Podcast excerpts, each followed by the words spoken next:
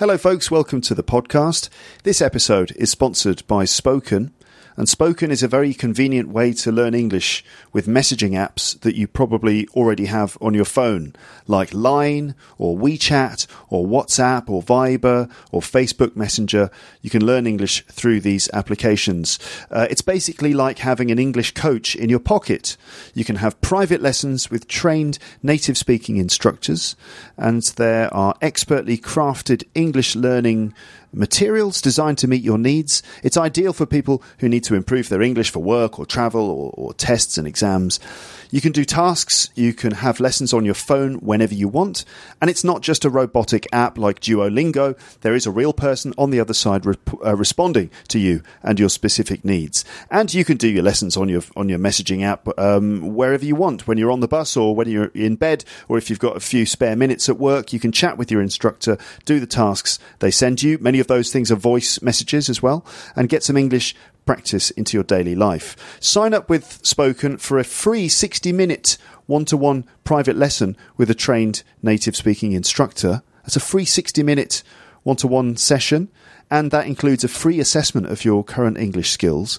The hour free lesson is is via a very intensive messaging based lesson. The vast majority of messages exchanged uh, are voice messages, and an average hour lesson typically contains about 300 exchanges between learner and coach.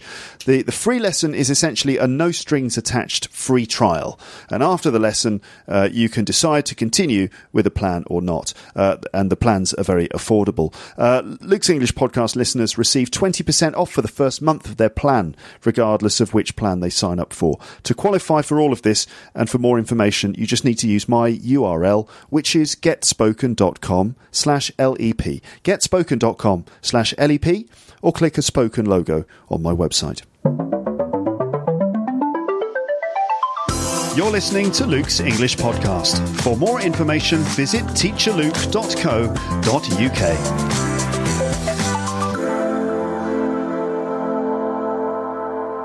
Hello, folks, and welcome to Luke's English Podcast. How are you doing out there in podcast land? Are you doing all right? I hope you are. I hope your summer is being summary. Um, I mean, not being brief, uh, but uh, being like a summer normally is. It's not not like a summary. That's that's like a British summer, isn't it? It's more like the summary of a summer, if that makes sense because maybe sort of at the end of August you might get a couple of weeks of sunshine. It's like, there you go, that's what summer would have been like if you lived in a hotter country. So, a sort of summary of summer. Okay, that was an, an unintended introduction to the episode, but anyway, here we are. And I uh, hope you're doing all right. So, in this episode, I'm talking about an infographic which is often shared online called What British People Say versus What They Mean. And in the infographic, there are three columns, okay? So it's like a table with three columns, uh, the sort of thing that gets shared around on Facebook and Twitter and stuff like that. Three columns. One column uh, with sentences typically spoken by English people or British people. The next column has what apparently British people really mean when they say those things, which apparently is different to the actual words they use. And then the third column shows us the perceived meanings of those sentences by foreigners. So it's kind of how foreign people would misunderstand what the uh, English people or British people or uh, were saying. Okay, it's supposed to highlight the indirectness of British English speakers and uh, how people from direct cultures often misunderstand us. So I'm going to go through the graphic line by line, discussing the language, talking about the indirect communication style of British people, and discussing to what extent this infographic is true and how much is just a stereotype.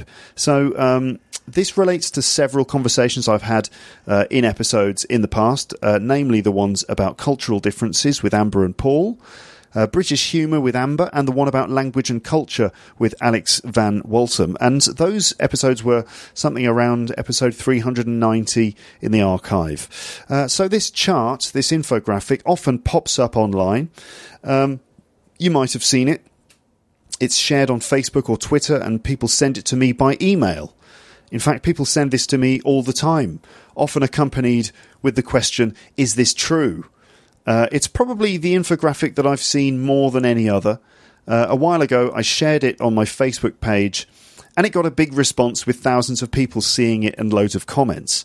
So the, the chart is anonymously written. We don't know exactly who wrote it. It may have first appeared in an article on The Economist's website. Apparently, some people say it originated in a Dutch company that had dealings with the UK, which is interesting because the Dutch in the Netherlands, uh, the, the, the, Dutch in the Netherlands are known for being very direct in their communication. So perhaps through their eyes, the Brits might seem excessively indirect. The infographic is sometimes uh, entitled "What British People Say versus What They Mean," or the Anglo EU Translation Guide. So basically, the chart presents a list of utterances which it presents as typical things the British say in business situations, and then two other columns which represent what British people really mean and uh, when they say those things, and then how other people actually understand them to mean something quite different. I think it's based on communication and cultural differences between the UK and European neighbours the underlying cultural difference is that the in the UK we have an indirect communication culture, particularly with regard to saying negative things, and uh, we tend to signal our disapproval, disappointment, disagreement, or offence in other ways, either by min- minimising the negative part or using euphemism which is kind of like where you, you say something but you actually mean something else. You suggest something in what you say, uh, which may be hard to understand to the untrained ear. In my experience as an English person living in France, I find that it is definitely true that we have slightly different communication styles as a result of our cultural differences, but they're just slight differences, really. I think.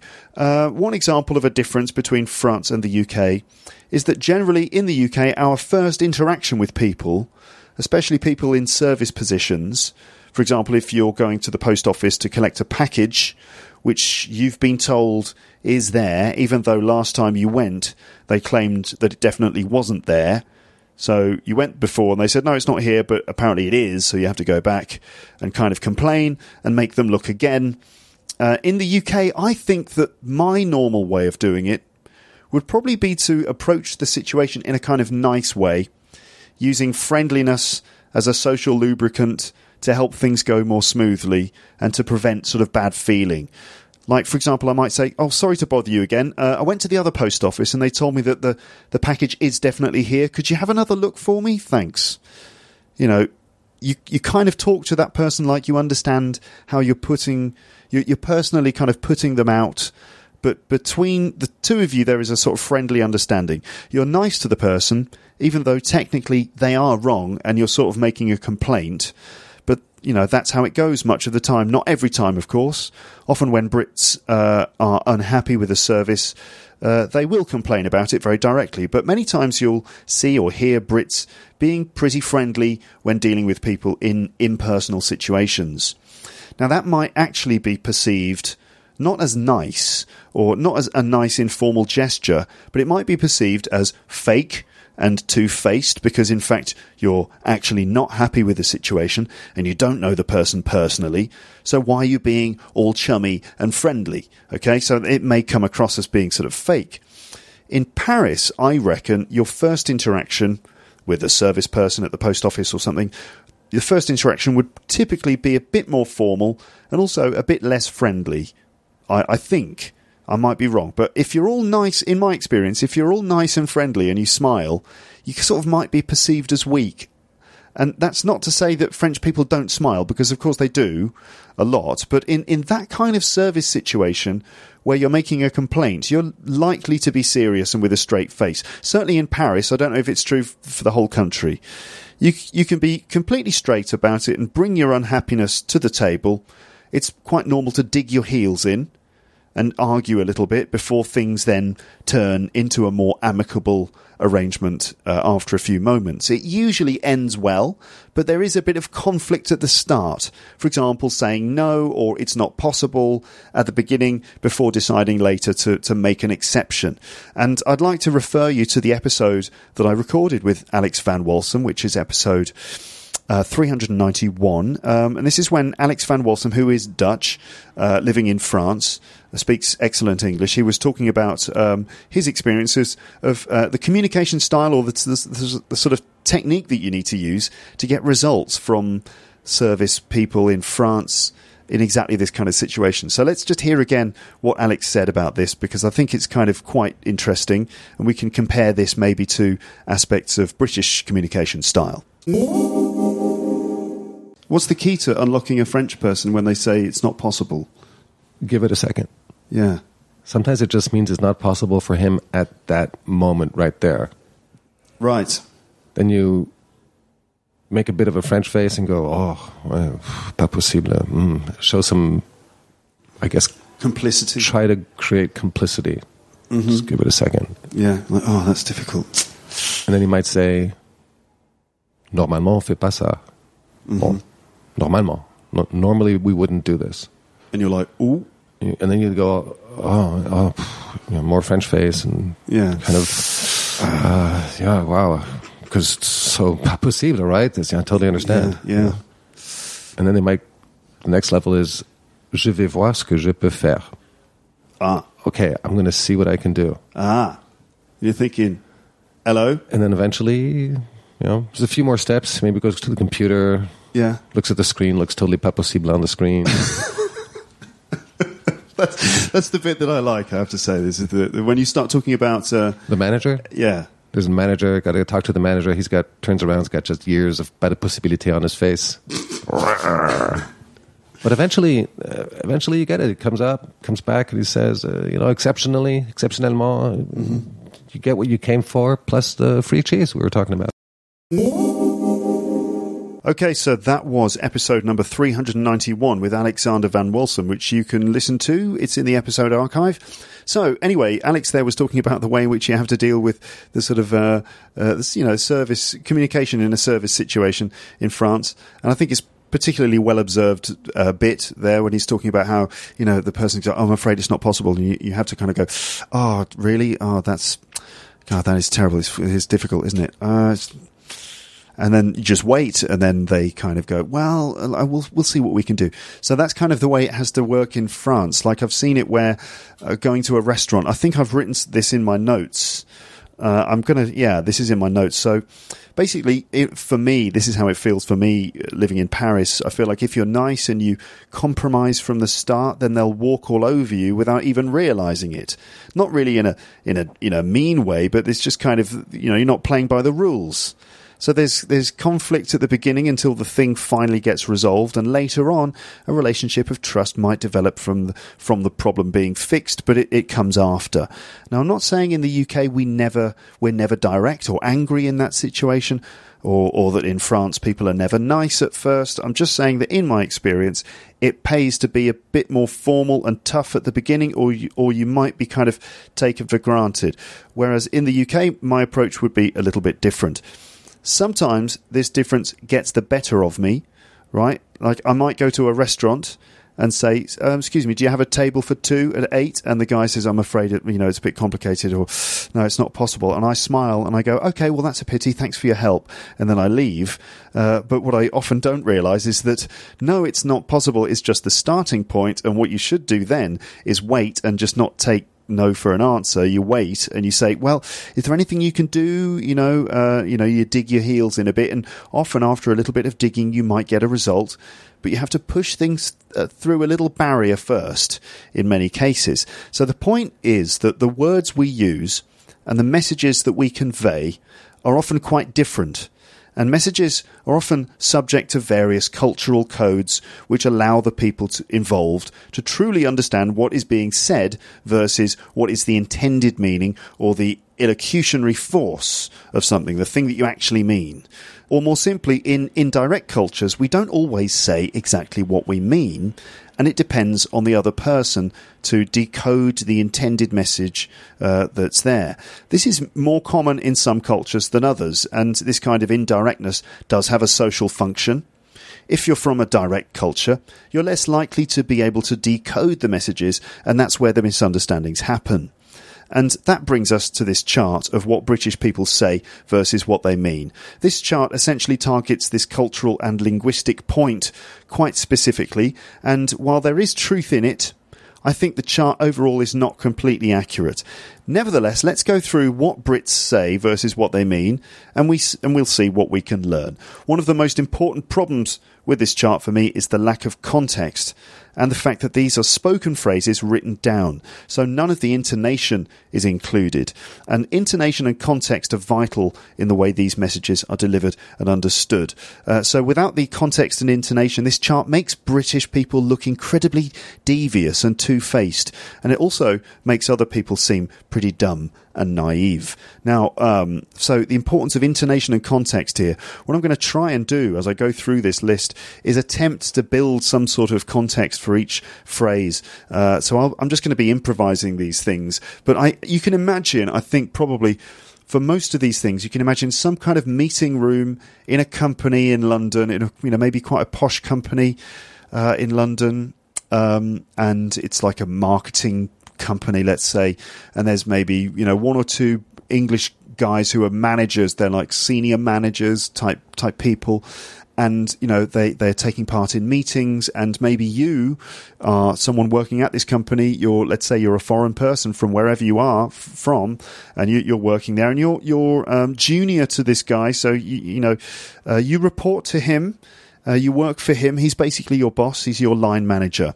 Okay. And so you take part in meetings. Sometimes there are other people there. And these are the sorts of little phrases that you might hear. So actually, there's probably some good business English to be learnt from this. Um, so the first thing is uh, what the British say would be this. Yeah, I hear what you say. I hear what you say. I hear what you say. And what the British actually mean here uh, is, well, okay, let's do it with the British, what the British say, what people understand, and what the British mean. Let's do it that in that order. So, yeah, okay, I hear what you say. I hear what you say. Uh, what other people understand is, yeah, he accepts my point of view. I hear, yeah, okay, hear what you say. But what the British actually mean is, well, I disagree and I don't want to discuss it any further. Now, to be honest with you, I think that the the British version, that you know, the what the British mean thing here is an is a big exaggeration. I think, um, yeah, okay, here I hear what you say. I disagree, and I don't want to discuss it further. I mean, sometimes you you do say yes or you, you know, okay, fine, I understand, and you do use that to to sort of shut someone up, as it were. So, okay, oh, right, thanks, good, yeah, okay, I hear what you say. So sometimes it can be used like that, you know, as a way of kind of closing someone down. So maybe in that context, but uh, do people really believe that it's like, yeah, okay, I hear what you say. He accepts my point of view. It does sound a bit like that. So, you know, a little bit of sugarcoating there to basically what is thank you, stop talking. I think that's pretty much the the force of that. It's like, okay, all right, hear what you say thank you very much. Your time is up. Please stop talking. Um, okay, fair enough. Fair enough. I think it's probably fair then, on balance. The next one is well, with with the greatest respect. With the greatest respect. So something you would say uh, at the beginning of you know saying something else. Well, you know, actually, with the greatest respect. So what other people understand there is that oh, okay, he's listening to me. He he respects me. He's listening to me. Whereas what the British person actually means is, I think you're an idiot. Um, th- again, I have to say there is some truth in this, but I think everybody knows. I mean, it's such a cliche, isn't it? That if anyone says, "Well, with the greatest respect," that they're going to then insult you. I mean, I think everyone knows that, don't they? D- did you know that? Did you did you know that? Yeah, you knew that as well. Yeah, good. What about? Did you know? You didn't. You didn't know that. Well, okay. Well, what one in one in three, one in four. Um, anyway, so what? Well, with the greatest respect, I think that um, that, and it wouldn't be a direct insult as well. I think it would probably be. Well, would it? Be, it would still be a kind of cutting remark, like, um, well, with the greatest respect, I don't think you're in a position to to ask that question you know, with the greatest respect, I don't think you're in a position to answer that, to ask that question, which is like you have no right to say that. Uh, you, you, know, you, are above your station. Um, you know, th- well, with the greatest respect, I, I, do believe this is out of your jurisdiction. That kind of talk, like sassy business talk. Well, um, with the greatest respect, uh, I, I, I, do believe that uh, I'm the project manager on this one. You know that all that sort of sassy business talk. We we could um, we could rename this episode "Sassy Business Talk" with Luke Thompson. Could be a new series of podcasts. Um, S- sassy business talk. The Business English Podcast with Luke Thompson from Luke's English Podcast. It's a bit of a long title. Anyway, the next one. Um, yeah, that's not. It's not bad. That's not bad. That's not bad. Um, yeah, all right. Yes, you know that's not bad actually. That's not bad. So, what other people understand? What other people, are meaning, I guess, foreigners or people who don't speak English, British English as a first language. Um, yeah, it's not bad. It means that's poor. That's it's not good enough. What the British actually mean is that's good. Yeah, it's it's not bad. That it's not bad. What do you think of the the designs for the new packaging? What do you think of? Yeah, not bad, not bad. Yeah, not bad. Could mean yeah, that's really good. But I mean, I've I've heard that in France. Uh, they say that in France all the time. Uh, in fact, they say, "Ah, c'est pas mal." Uh, they say it's not bad, eh? This. They say that all the time, and they never say, "Hey, this is great," or "This is wonderful," "This is brilliant." Do they? Ah, c'est génial, ça. No, they do a bit. They do. To be fair, they do have the positive words as well. But um, um, but certainly, ah, c'est pas mal uh, is a lot is used a lot. So I think it's not just the Brits. I mean, come on, in your culture, I bet people say, "Hey, it's not bad that," meaning that's good. Next one is, uh, well, that that is certainly is a very brave proposal. It's uh, certainly a very it's a it's a very brave proposal. That's when someone suggests something or proposes something. For example, you know, I, I suggest we um, maybe uh, what we could do is project the company logo uh, onto the moon using very high powered torches. Uh, it could certainly get the, the, the company known all around the world. We could add the website uh, on the moon as well, and that might uh, really kind of you know catch people's attention. What do you think? And the person goes, "Well, uh, you know that is certainly is a very brave proposal. Uh, I'm not sure we have the resources available to, to, to, to finance that, do we, Tony?" And Tony's like, "Well, I'm you know going to have to look into it, uh, and that's going to cost upwards of uh, you know 90 billion." Um, and you know, I'll, I'll have a look in petty cash, see what we've got. Uh, anyway, that certainly is a very brave proposal. Would mean uh, actually means you're insane.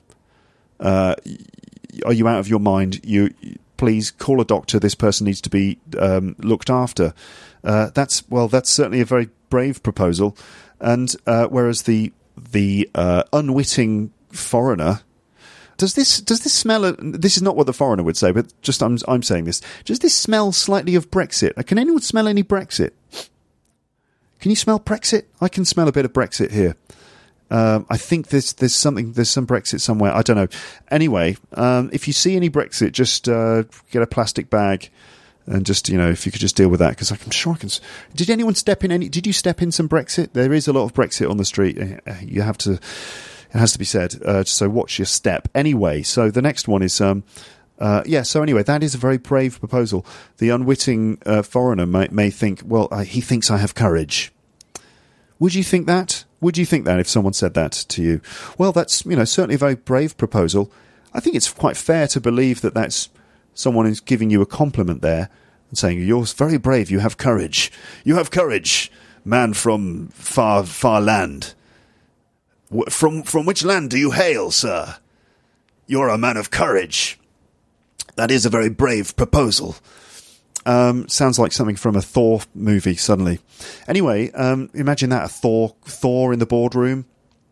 Um, so, welcome to the the meeting. Thanks everyone for for coming. Um, just like to introduce Thor to everyone. Uh, Thor's like uh, you know, Thor's just here just to um, he's just shadowing me for the week. Uh, and you know, Thor's like, "Yes, I come with the power of thunder to perform the feat of shadowing." Um, you know, Anyway, that is a very brave proposal. It's the sort of thing you might hear in a Star Wars. You can imagine a, a Darth Vader scene where he says that in a sarcastic way. That is a, certainly a very brave proposal. You know, that sort of thing. Next one is, um, it's quite good. It's quite good. Yeah, it's quite good. And uh, the foreigner, I, I feel uncomfortable saying the foreigner but I guess what other people let's that's what they've put on this table. What other people would think would be uh, that's that's quite good means that's quite good. You would imagine, but no, it's quite good. Is uh, that's a bit disappointing. But I mean, that's all it's everything is in the voice there, isn't it? Everything is in the intonation. Yeah, yeah, it's quite good. No, that's yeah, it's quite good. I mean that it's all in the intonation, so it could mean well, that's that's actually that's quite good, actually, isn't it? That's actually quite good. Mm, that's quite good, actually. You know, that means it's good. Whereas, yeah, yeah, it's quite good means it's a bit disappointing. So it's all in the intonation. I mean, this is completely unfair to put it down in on in, in writing like this in such a, a, a sort of binary way. It's really unfair. There's, it doesn't account for all of the necessary bits of nuance that we have when we speak. And I suppose actually, what this proves to us is that uh, English, you know, as a language is a is a language that you that we speak and it's a language that we do. It's not a language necessarily that we know. It's not just about the words that we know and the words that we employ. It's also about the way we deliver those words. And and I think this is actually really important that uh, we must think carefully about the way in which we are delivering uh, the things we're saying in our uh, other languages. And you know you've got to try and um, you know use the right intonation because it really paints a picture and provides the context within which your words are going to make sense. So mm, that was quite good. Could mean that's a bit disappointing. Whereas, well, it's quite good actually, isn't it? Means it's good. Um, next one is well, I I I would suggest um, I would suggest maybe uh, you know changing the font there on the on the main on the you know in the central word there. I think you know I would just suggest changing the font perhaps and what other people think would be, you know, just think about the idea, my idea of changing the font. Think about it, but ultimately you can do what you like. So the person is saying, well, you know, I would suggest maybe changing the font. And the person's going, that's an option. But what the what the speaker really means is do it or be prepared to justify yourself. Meaning basically do. You better do it. You better this is what you should do. I would suggest changing the font maybe means you should change the font. Mm, okay. Uh, next one is oh uh, oh incidentally and or or oh uh, by the way. So incidentally or by the way, which mean the same thing, which is the sort of like where you add extra information or an extra message. You just tack an extra message on the end of the main thing you've said. So if, you know, it, you know, oh oh by the way, it's very much the kind of Columbo um, approach where Columbo's like asking lots of annoying questions. You know, Columbo, the detective. Ah, my wife's a big fan of yours. You know, that guy. I don't know if that's a good Columbo impression, but, uh, you know, well, could, could I trouble you for a signature? My wife's a big fan of yours. Um, so Columbo asks lots of questions and he takes lots of time and he's very annoying. And then he's like, well, thanks for your time. Sorry to bother you. And then he, he goes to the door and then, of course, he goes, oh, just uh, one more thing or uh, oh, incidentally, um, or by the way. So it's the Columbo approach, tacking something on at the end. And so, oh, incidentally, um, if you could just blah blah blah for me. So it could be something like this. Um, um, it could be something like I don't know. What would it be? Uh, can I just have a quick word with you? Can I have a quick word in my office? Yep. Okay. Cool. Um, so uh, let's see, what is it? Um, so I just wanted to ask you about the the the outing, the the away day next Friday. Um, I was just wondering if you'd ask people what they wanted to eat, and and you say, oh yeah, of course they, they said they they'd like to go for a Caribbean actually. So it's Caribbean, okay. So it's Caribbean then, okay. So sixteen people, Caribbean, fantastic. Okay, great. Thanks very much. Um, oh, uh, just by the way, just uh, just before I forget, could you get that report on my desk by the end of the day, please? I just need to be able to, uh, you know, run with it in the morning. Okay, if you could just do that, that would be great. Thanks. So, incidentally, or, or by the way, and um, well, I suppose that's slightly unfair context that I gave there because obviously the the report is important. But anyway, it sounds a bit like this. This is not very important. A little bit like, oh, by the way, if you could just get the report on my desk by the end of the day, that would be great. Thanks. It it kind of doesn't sound that important, but actually, this is obviously the the more important thing. Um, okay, so and and apparently the, the the British English speaker would say that you know this is the primary purpose of our discussion, uh, but. Um, I don't think it's fair. I think it depends entirely on context. But you can imagine just like I did there. You can imagine a manager springing something on you at the last moment with the Columbo technique. You can imagine it happening. So perhaps it is a, a real thing. Maybe it's something that happens. Oh, just by the way, um, you know, could, I need your reports by the, by the end of the week. Oh, f- oh fucking, fucking hell, is what you think in your head. Like, oh, he fucking did it again. Um, next one was, um, well, I was, um, I was, I was a bit disappointed that you didn't include last year's numbers in the, in the presentation. Um, and uh, I was a bit disappointed. And people think it means, well, that it doesn't really matter. It's okay. It doesn't really matter that much. But actually, it means I'm annoyed. I'm annoyed about this. I was a, I was a bit disappointed that you didn't include those um, those good figures from last month. And that means I'm actually annoyed about this. Um, hmm, I mean, what do you think? Um, great presentation. I think you did a great job. Um, it really went down well with the audience. I was a bit disappointed that you didn't include those good figures from last year, but uh, you know, on the whole, good job. Um, it sounds like it doesn't really matter there. It could also sound like the person's annoyed. I mean, it depends, doesn't it? If it's some kind of stressed out manager with veins pumping out of his head, and he's kind of like, you know, too stressed out, he's going through a divorce, and he's like really on the edge um, stressed out, drinks too much coffee, and he's like, uh, you know, good job, Thompson, good job on the um, on that meeting. There, it went down really well with the with with uh, all those people. I don't know who they were, uh, but just good job, well done. You know, I just you, you know, I was a bit disappointed you didn't include the uh, the the, the uh, numbers there from last year. They were good numbers, but uh, you know, on the whole, good job, well done. you can imagine this sort of stressed out manager who's actually quite annoyed in a passive aggressive sort of way. Um, so maybe that's fair as well. I mean, what's on balance? I think we're coming up 50-50 on on this in general. There's one, two, three, four, five, six, seven more. Let's go on. So the next one is very interesting, very interesting. Yeah, very interesting. and very interesting can sound like it means oh, they're very impressed. They're impressed by what I'm saying. Yeah, very interesting. Very okay but actually it means this is nonsense. This is obviously nonsense. This is clearly nonsense. Um, well, that's certainly very interesting. Um, now, okay, this is a tricky one again because interesting, in fact, when you look at it, is is a neutral word, and so it's actually a very tricky little word which you can use to get out of tight situations. It's it's like your emergency word. It's like a little uh, rope that you have dangling down and you can grab onto it to escape from situations. this word, it's just like perfectly sitting on the fence. And in fact, sometimes you can use this word devastatingly to to damn something with faint praise, which is a phrase, a nice phrase, that one, to damn something with faint praise. If you damn something with faint faint praise, it means that you kind of insult someone or say something really critical by uh, giving a very, very mild um, bit of praise.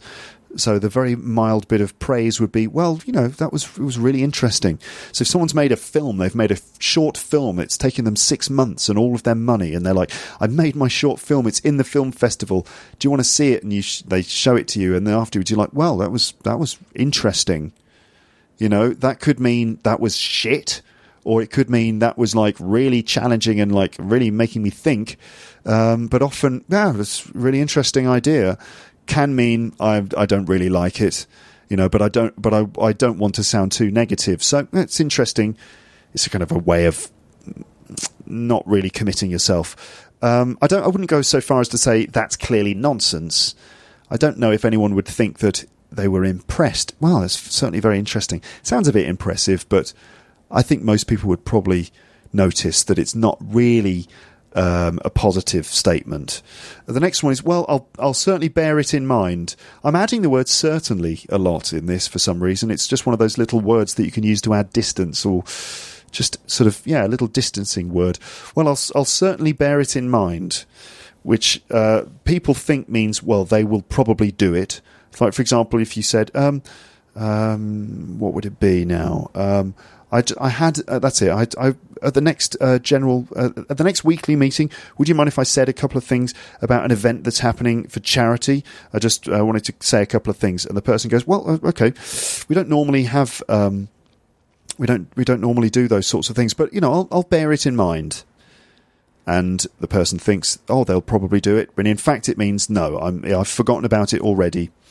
Uh, well, I'll certainly bear it in mind, which is uh, again a bit like, well, I'll I'll definitely consider it.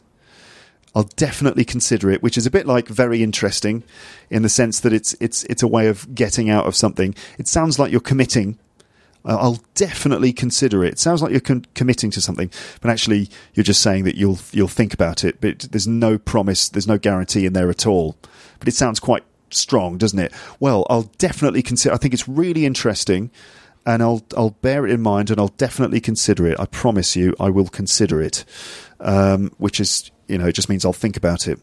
Um, so I'll bear it in mind. The next one is well, I'm, it's okay. I'm sure it's my fault. Um, I'm sure it's my fault. I mean, sometimes emails just slip into the, the, the you know the spam folder, and may, I, I, tell you what, I must. I probably just uh, forgot to send it. You know, it's probably as simple as that. So, um, you know, uh, don't worry, I'll send it again. I'm sure it's my fault. Never mind and and they think uh, you, you, the other person thinks, why do they think it, it, was their fault? It was obviously my fault, and uh, because what happened was that you um, uh, you sent an email to your boss, but the wrong email address, and he didn't get it, and then he was angry, and he replied to you and said, "Where's that email?" And you said, "I sent it to you last week, didn't you get it?" And he's like, "No, I didn't get it." And then you write, "I wrote it to this email address," and he said, "Oh, it's the wrong one." And uh, and then you go, "Oh God!" And then you pop into his office and you say, "Hey, I'm just, you know, I just wanted to say I'm really sorry about the um, about the email thing. I'm, you know, I don't know how I got that uh, email wrong. I'm I'm just really sorry about the confusion." And he goes, "Oh no, don't worry. I'm sure it was my fault. I probably sent you the wrong email address." uh, and in fact they mean it, it is your fault. uh, uh, really, I don't know. I think if, if I had a if I had a boss who did that, would I? What would I think of him? Uh, obviously, you got the email. It's, it's, I don't know. I think that maybe I, I would have. I could imagine having a boss who would do that as a way of the bosses kind of saying, look, let's just forget about it. I'm sure it was my fault. No problem. I probably sent you the wrong email when in fact, you, you know, the, he obviously didn't. I, I could imagine that happening, to be fair. I don't see that as being particularly duplicitous. I don't think there's anything really wrong with that. It's just the, the case of the boss trying to maintain, uh, you know, cordial relations. I think it's fine you know, and, and ultimately, so what? You know, there was a problem with email, and what's he going to do? Is he going to like punish you for it? If he's not going to punish you for it, then he shouldn't be like shitty with you, you know, because why be shitty with you and not punish you?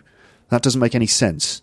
So either you punish the person in some way, you maybe just tell them off, or some other measure of some kind if you want to be harsh, or you just say, hey, never mind, you know, it's fine, don't worry about it. Sorry, it's maybe my fault. I know some of you are thinking, oh, the it's my fault thing is a bit too far. Maybe that is a bit too far, and the person could just say, hey, don't worry, it's fine. Don't worry about it. We've got the right email addresses now. Everything's fine. It's fine. Don't worry. Stop, stop, please stop crying. Don't, no, don't, don't, don't, don't cry. Don't do that, please. Um, no, no, no, just get out. You're fired. Okay. You're, you are, get your coat. No, I will not tolerate emotions in, in this British company. You are fired. Um, sorry, I mean, I, am going to have to let you go. Yeah, no, it's not that you're fired. It's just that I, I have to let you go. Obviously, because you're hanging by a little thread, and I'm, I'm really sorry, but you know, I have to let you go as you're, you're desperate to leave, obviously. So I'm going to have to let you go. Um, so, oh, but no, I'm sure it's my fault. Anyway, so the next one is, oh, look, you must come for dinner next time you're in town. Next time you're in Paris, you you must come for dinner at the end of a conference, like some like teaching conference has been going on. It's the IATEFL conference, and uh, there's some guy from a publishing company who follows me on Twitter, and I follow him on Twitter. And we chatted a little bit on Twitter, and we never actually met. And then at the IATEFL conference, we meet and we meet each other a couple of times and have a couple of drinks and we get to know each other a bit. And at the end, he's like, Oh, you know, you must come for dinner. Look, we'll talk about that book and you must come for dinner next time you're in wherever it is. Like, uh, next time you're in uh, like Leeds or whatever. And I'm like, great, that sounds fantastic. I'm never going to go to Leeds ever again, man. I live in I live in France now. I live in Paris, and like I, I only went to Leeds once. Uh, and I just drank Guinness in a pub in the centre of town. It was great. I'd love to go back, but I, I, really don't think there's much chance of me ever going back. But if I do, uh, maybe you know because of climate change, maybe it's the the right move to go up north but I don't have any fixed plans to do it yet. But if I am in town for another festival or uh, or conference, then yeah, okay, maybe I will meet up with you for dinner. You know, uh, but what the person uh, actually means is this is not an invitation. I'm just being polite. Uh, I think that happened to me, but it wasn't an English person. I think it, I, I had that happened to me from a Spanish person once. Spanish people, do you do this? Do pe- uh, people out there, podcast people, Lepsters in Lepland, do you do this? Do you invite people over for dinner, but you don't really mean it? Do you do this? Do you do you, do you pull this move on people? I've never done this, but uh, but people do this. I and this was done to me by a Spanish guy. I taught him for two. It was great. He was a really cool guy. That was the thing. He was a really cool dude, and I was like, this guy's cool. He's a kind of cool Spanish guy. he had a good sense of humor. His English was very good. I taught him for two weeks, and he was a cool Spanish guy, and it was it was all right. And then afterwards, when he left, I hate saying goodbye to students. Can't stand it. It's the, the worst, perhaps the worst part is the whole goodbye because you te- you meet students, you, you you teach them for a few weeks, and then after that, it's like, well, bye, have a good life, good luck, you know. Uh, so it's kind of weird. You know, the number of students I've I've met and introduced myself to, built up a rapport with, and then afterwards, like, well, bye forever. Uh, sometimes you see them again, but most of them I haven't ever seen again. Maybe on Facebook. Is that real? Does that count? Anyway, what was I talking about? You must come for dinner. So the Spanish guy at the end of the course was like, I can't do a Spanish accent, okay? So I'm not going to. But he was like, Luke, I really enjoyed your, your courses. And uh, if you ever come to Barcelona, then, you know, you must come round for dinner. I'll cook you some nice Spanish food. And I was like, hey, I might take you up on that, which is what you have to say when someone says that. Okay, great. I might take you up on that phrasal verb in your in your face, in the place, from out of space. I might take you up on that. Um, so I said, "Hey, I might take you up on that." You know what? A couple of months later, uh, I emailed him and I said, "Hey, I'm thinking about coming to Barcelona for the weekend. Um, is that offer of dinner still on?" He didn't reply. Oh, feel the burn. He didn't mean it. So maybe people are doing this to each other all around the world in different countries, people are pulling this move on each other. They're doing the Columbo, they're doing the Spanish guy. Next one on the list is is this one. Well, I almost agree. I almost agree. Uh, which they think they who are these people?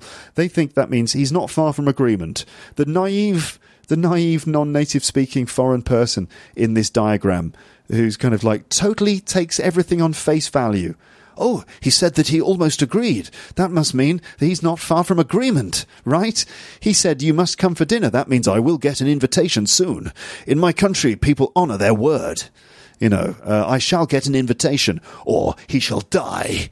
Um, I don't know if there are any people in the world who actually think like that. I don't think there are. But anyway, let's carry on going through this slightly ridiculous uh, thing, which, when you actually scrutinize it, turns into slight bullshit, I think.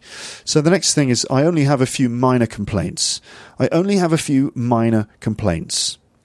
Um, all right, you know, thanks for the report. You got it on my desk on time. Great. Little bit of a uh, last minute uh, deadline there for you.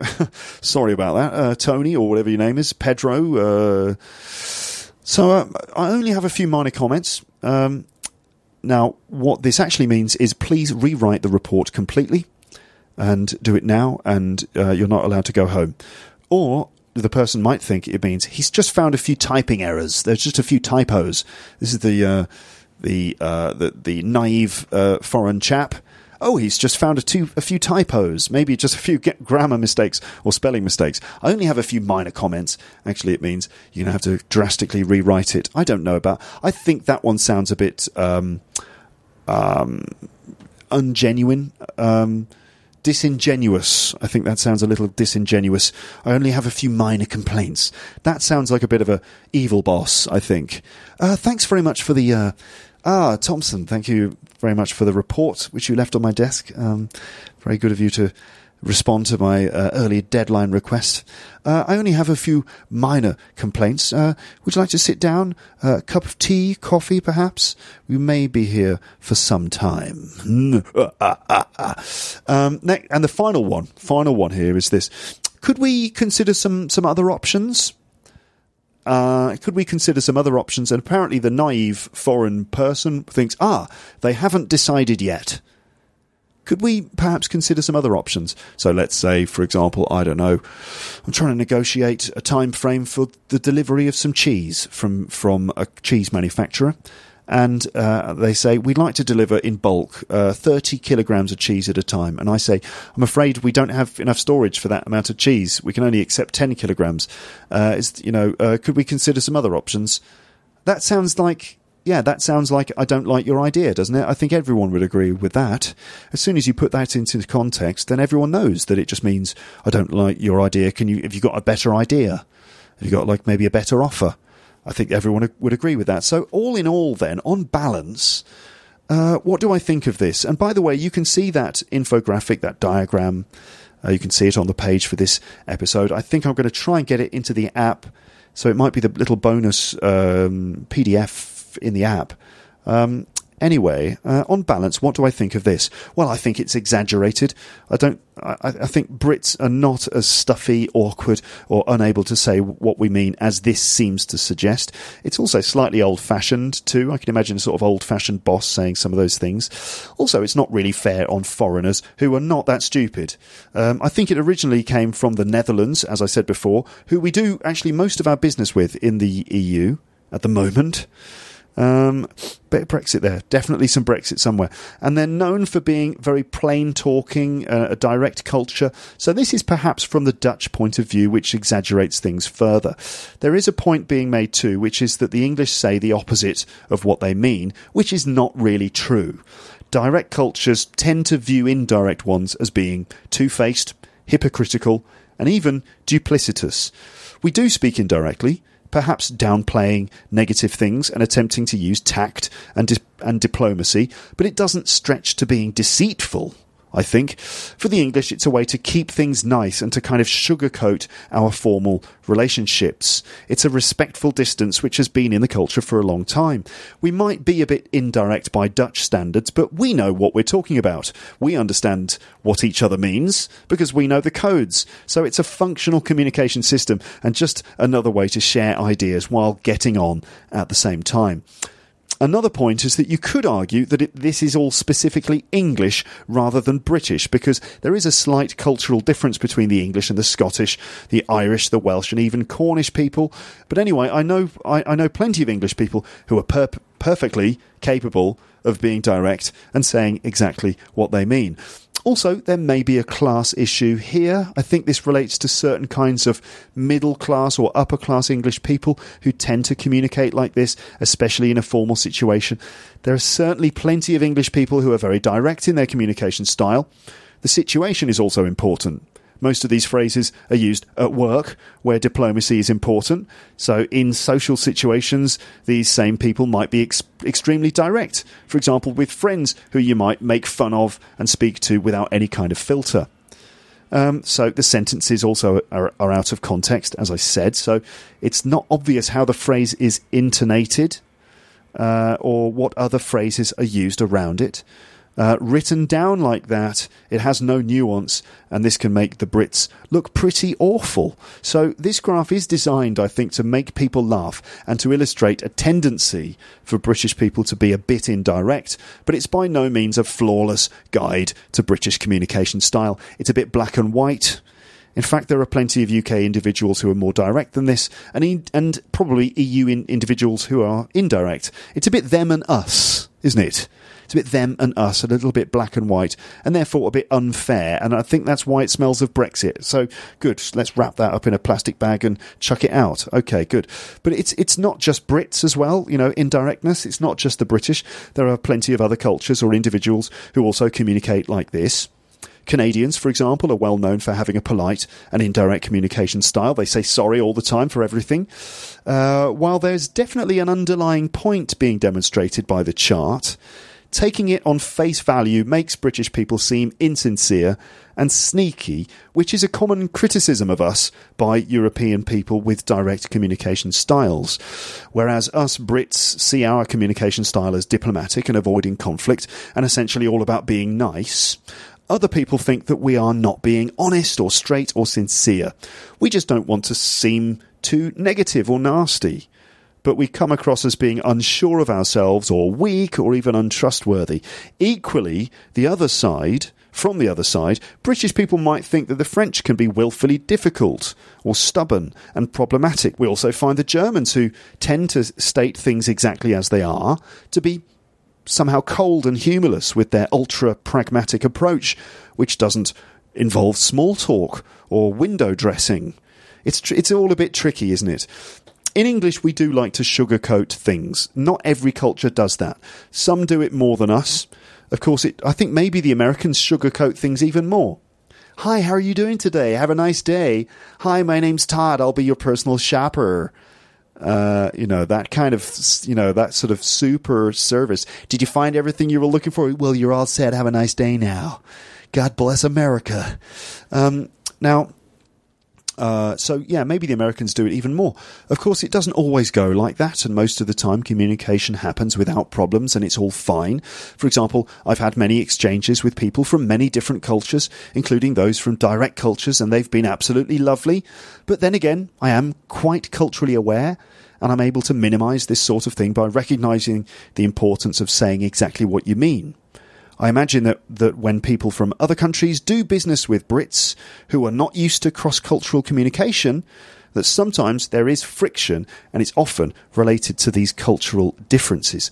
Also, it could be related to writing style in emails, where this kind of thing becomes so much more obvious. I can imagine foreign people receiving English emails and wondering what exactly the person means like the example of my wife and the castle, which is a story I've told several times on the podcast, and it's a story which i will probably tell again because it sort of uh, explains the, the, the, the way that sometimes being indirect means that other people don't understand what you mean.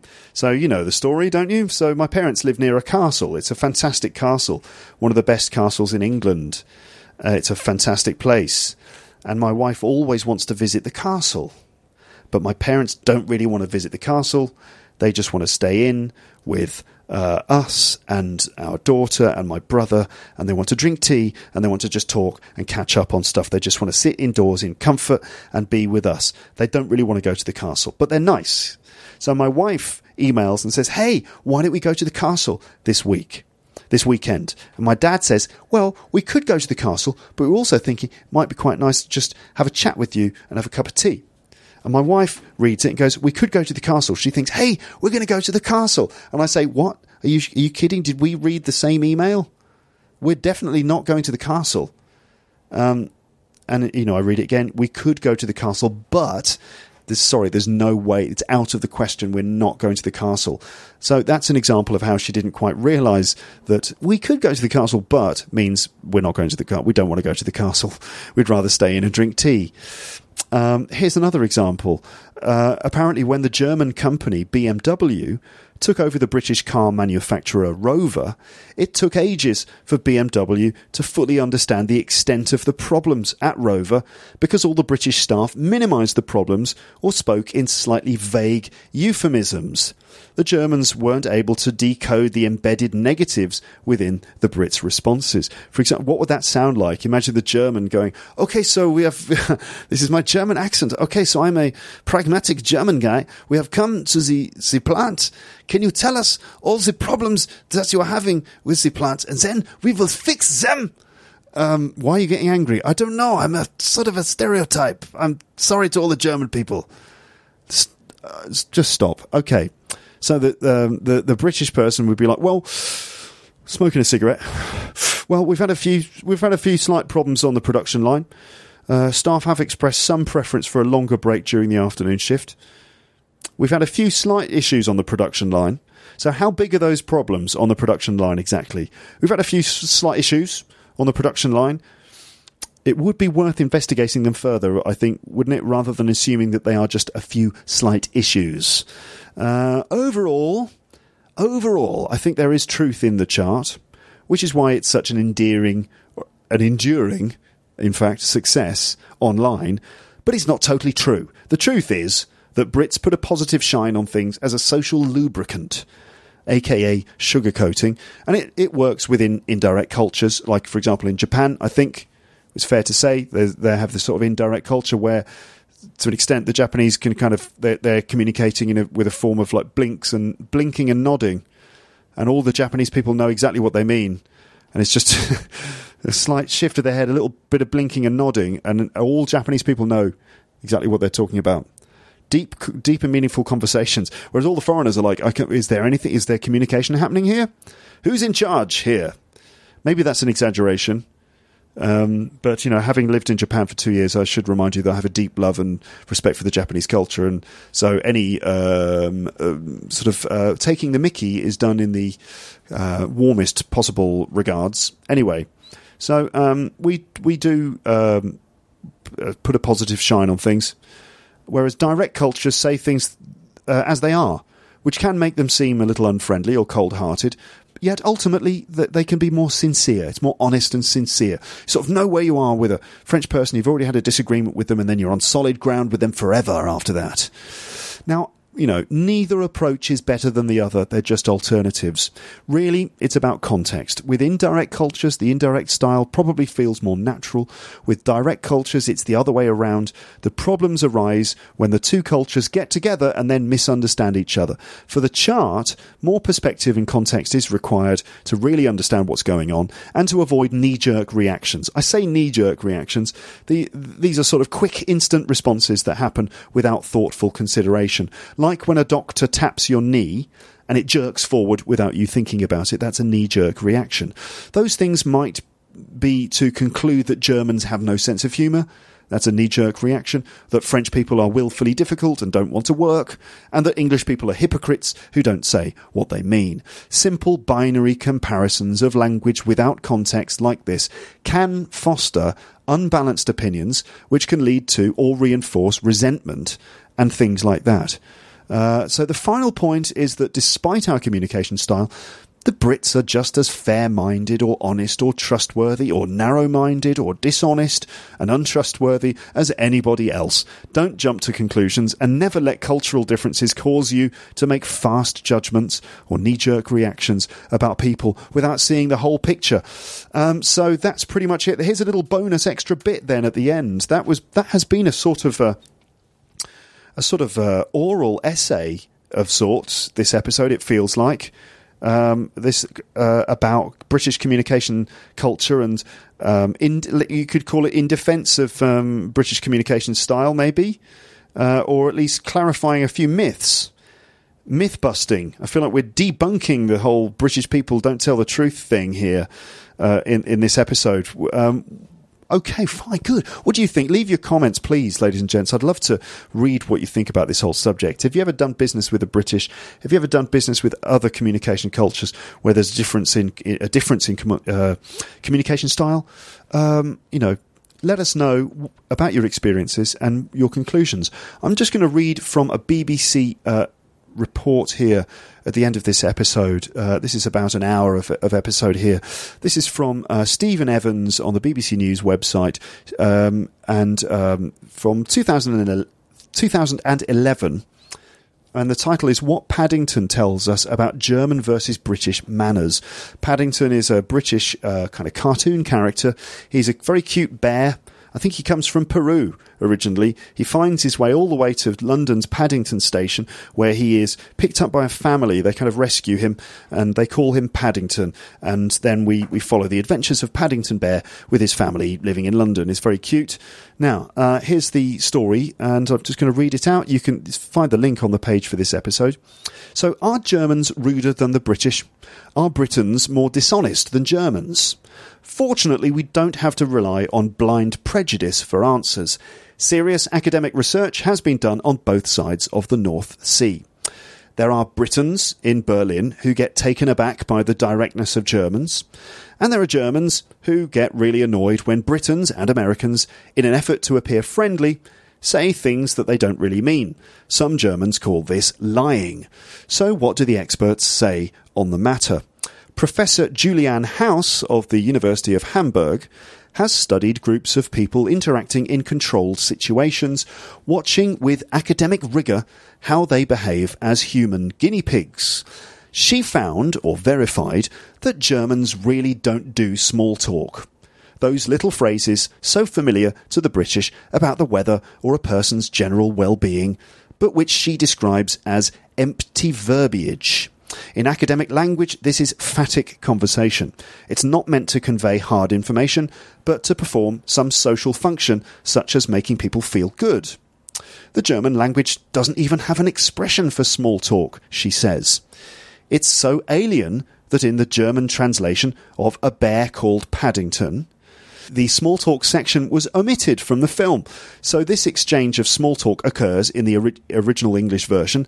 Hello, Mrs. Bird, said Judy. It's nice to see you again. How's the rheumatism? Rheumatism is like a, a pain that you get in your joints, in your hands and your legs and your feet. Hello, Mrs. Bird, said Judy. It's nice to see you again. How's the rheumatism?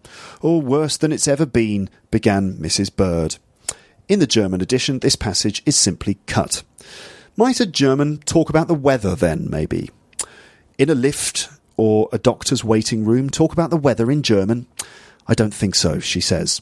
So does that mean that the British are more polite? Well, no, just different. For their part, the British have what House calls the etiquette of simulation. The British feign an interest in someone. They kind of faked fake an interest in someone. They feign an interest in someone. They pretend to want to meet again when they don't really. They simulate concern.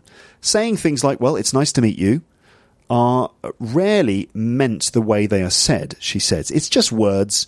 It's just simulating interest in the other person. From a German perspective, this is uncomfortably close to deceit. Some people say that the British and Americans lie when they say things like that. It's not a lie, it's lubricating social life. It's always nice to say things like that, even if you don't mean them, says House. Okay, then, folks. So, on balance, then, that's the end of this episode. Thank you so much for listening all the way to the end. Uh, don't forget, you can find a lot of the stuff I said in this episode written out on the page for the episode. There's an almost 100% transcript there. Also, don't forget to get the Luke's English Podcast app, where you can get every single episode of the podcast, plus loads of bonus content. There's like full bonus episodes covering all sorts of different things. There's videos in there. There's a, there's all the phrasal verb episodes. There are new ones coming soon. Uh, there are also bits of music, jingles, and other little bits and pieces.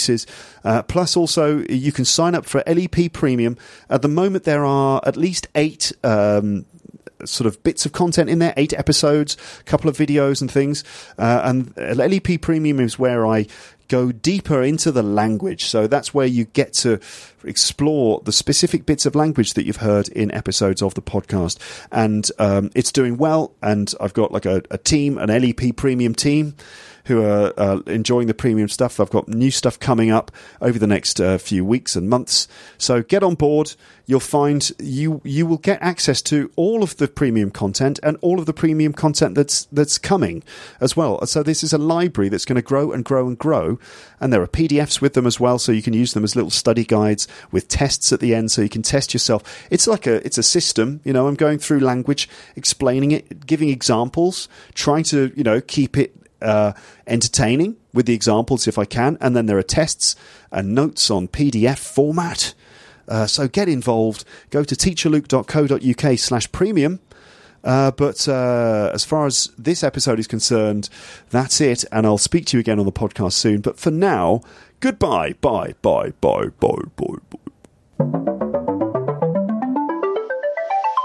Thanks for listening to Luke's English Podcast. For more information, visit teacherluke.co.uk.